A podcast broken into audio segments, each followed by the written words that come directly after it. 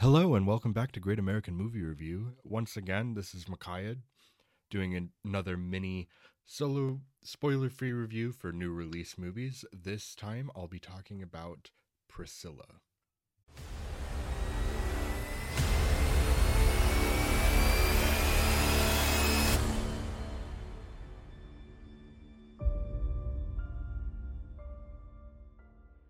Priscilla, for those who don't know, is the true story of a young Priscilla Beaulieu.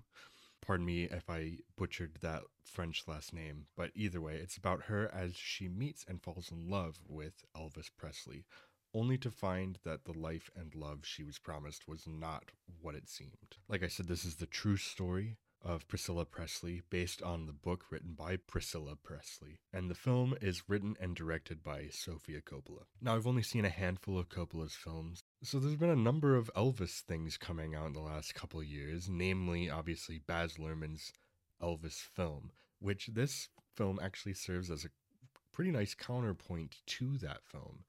Whether it was intended to or not, I don't know, but it really feels like it came out almost as a response to it, although that's more likely coincidence than anything. But while Luhrmann's film is dizzying and way over the top and just manic, this film's a lot more stripped down. But also in Luhrmann's film, I have that is a film I ultimately enjoyed although I do have some major issues with it. Namely, I think it has some perspective issues and also the typical biopic storyline, especially music biopics. It doesn't escape that. Luhrmann's style makes it entertaining, I think, all the way through. However, I do think it runs out of steam. It's a long movie, too. And also, that film, I never feel like it tries to know the people, including Elvis himself. I don't feel like you really got a good sense of Elvis as a person. This film really aims to capture something more personal, and it comes from the different perspective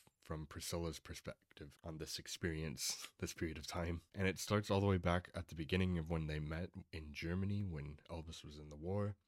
And it's definitely a big point of this movie, which most other Elvis things brush right over, including last year's film, which is that Elvis is 10 years older than Priscilla, which maybe if it's like 24 to 34, that's not a big deal. But when it's 24 to 14, it's a big deal.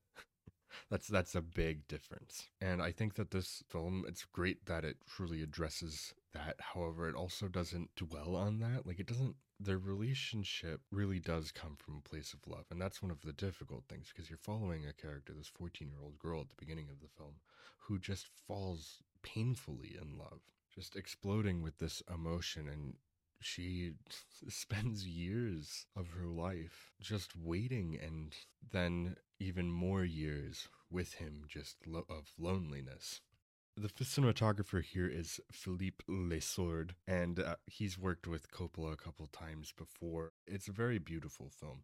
Not, once again, kind of the opposite of Luhrmann's film, which was bright and just big colors, neon, signs, all of that stuff. This is very much more so capturing a moment, and it has a very hazy quality to it, which I really love. It kind of evokes both you know the time period but then also the dreamlike quality of this film this just kind of it's like remembering your past life through your current eyes is kind of what the look evoked in me while watching it priscilla here is played by Cailee Spaeny I knew her primarily from Bad Times at the El Royale as the younger sister there. Um, very much an ensemble film, and she was good in that. But here she really shines and gets to carry a film, and she does a great job showing these very complex emotions of a character who is still in some many ways in adolescence and becoming a woman while going through a relationship and not just a relationship but a relationship with perhaps the most famous person in the world at that point in time.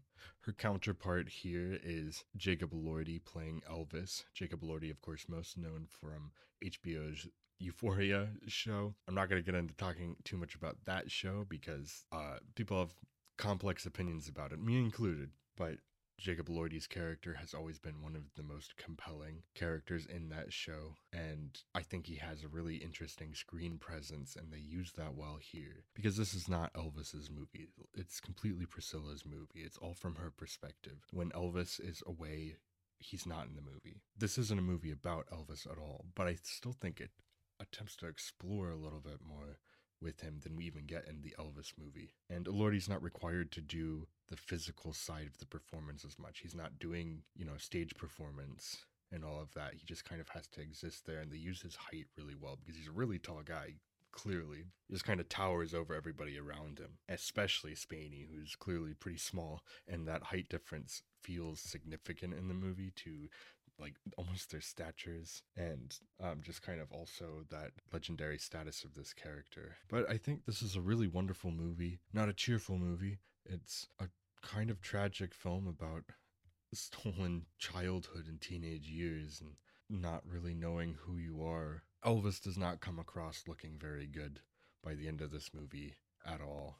And I like getting this perspective on this deified figure within our culture because it really starts off like you really feel the love between these characters obviously from her perspective but just you get that that's there that is a foundational element and the intoxication i feel like is understood. I felt like the the characters longing but there's this complexity in their age differences and how they approach their relationship that i think is fascinating to explore with it being in a time period where maybe that relationship wasn't like absolutely off limits like it is and should be because she's still feeling everything to the fullest before she even truly knows herself enough to know what she wants. She's but yeah i definitely think that this is one of the better films of the year so far. I'm not going to say it's going to end up as like a top 10 for me but it's certainly something that i'll think about. As far as faults go does meander, I feel, a bit.